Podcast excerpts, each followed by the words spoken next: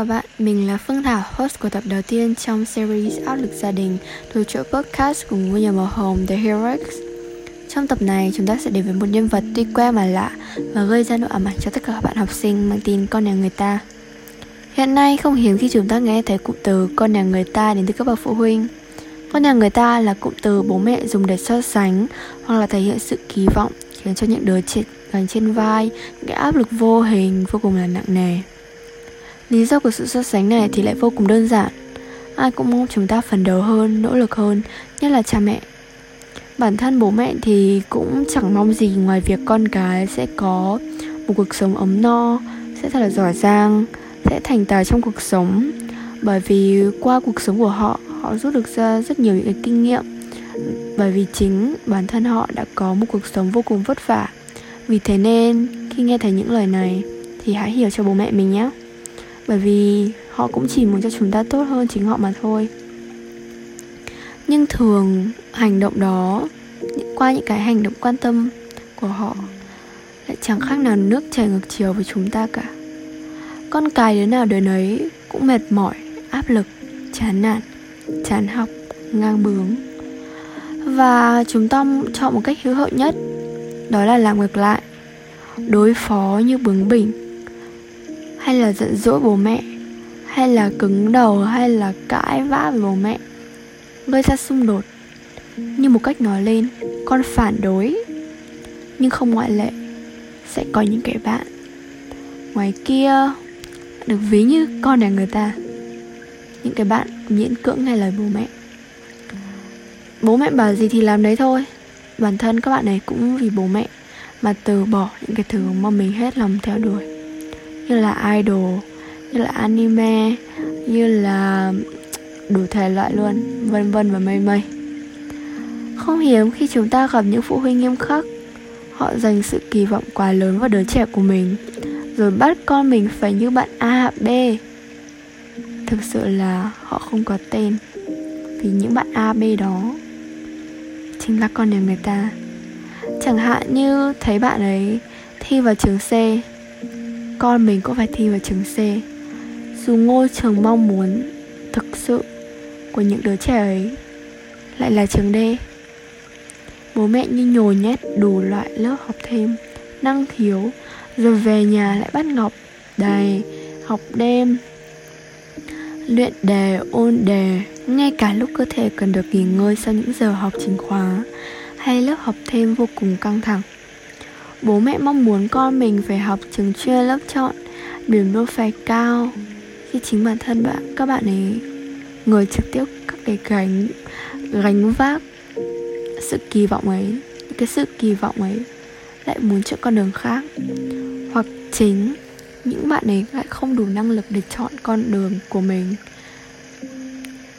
Thật tiếc khi không ít những người phải từ bỏ ước mơ của bản thân từ bỏ cái tuổi thơ, từ bỏ cái thứ mà mình thích, cái thứ mà mình đam mê, chỉ vì học và học.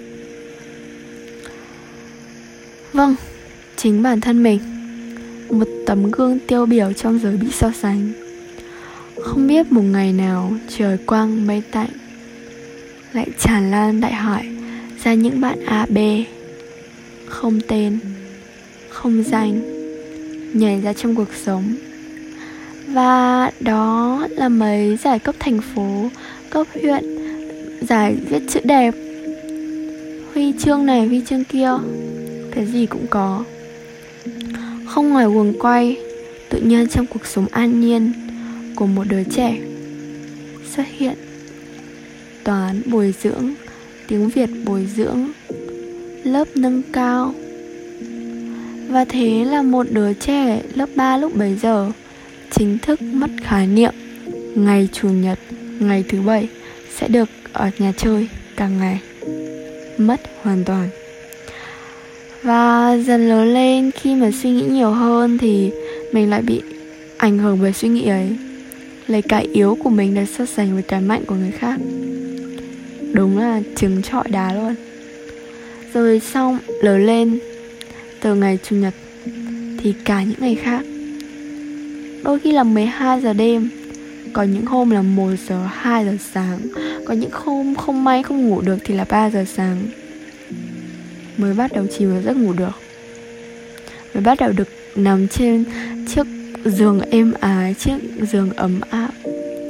Ngay cả các em chuẩn bị lên lớp 1 này cũng chạy hết lớp này lớp nọ học để biết trước để vào mà không bị bỡ ngỡ vốn dĩ lớp 1 là lớp đầu tiên để các em được bắt đầu làm quen với chữ, với câu, với từ.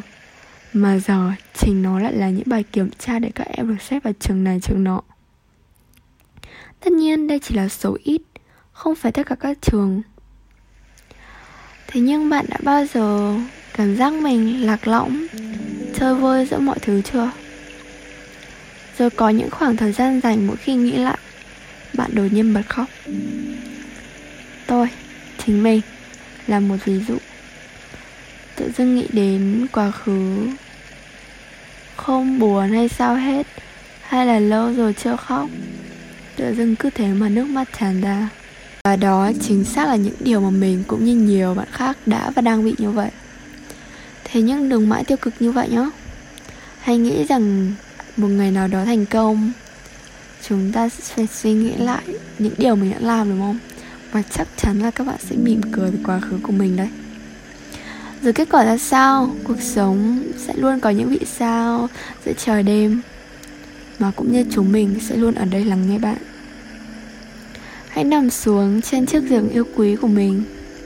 Nhắm mắt lại. Hít thở đều. Hãy nghe những bản nhạc du dương. Hãy nghe những bản nhạc, những bản podcast với tiếng mưa như thế này. Bạn sẽ thấy rằng cuộc đời đẹp biết bao. Hãy nghĩ về những điều tốt đẹp ở tương lai, cho thời gian trôi chậm lại một chút. Bạn thực sự đã vất vả nhiều rồi. Hãy nghỉ ngơi chốc lát, rồi viết tiếp ước mơ của mình nhé. Quá khứ cũng chỉ là phù du. Hãy vững tin và yêu lấy chính bản thân mình nếu như bạn bắt gặp chiếc podcast xinh xắn như thế này vào một buổi sáng, thì hãy sống một ngày thật rạng rỡ như những đóa hoa ngoài vườn vậy. Còn nếu bạn đang nghe nó vào buổi tối thanh tĩnh, thì hãy hứa với chúng mình a pinky promise. Sau khi nghe hết chiếc podcast này, hãy tắt điện thoại đi và nghỉ ngơi. Hãy suy nghĩ và cứ thế mà đắm chìm vào giấc ngủ từ lúc nào không biết. Chúng mình luôn ở đây, luôn yêu thương và tin tưởng bạn. Nếu có tâm sự gì thì đừng ngại ngần nhắn tin cho chúng mình nhé. Chúng mình là The Herex The podcast ngày hôm nay đã kết thúc rồi. Hẹn gặp lại các bạn trong những số sau. Chào tạm biệt.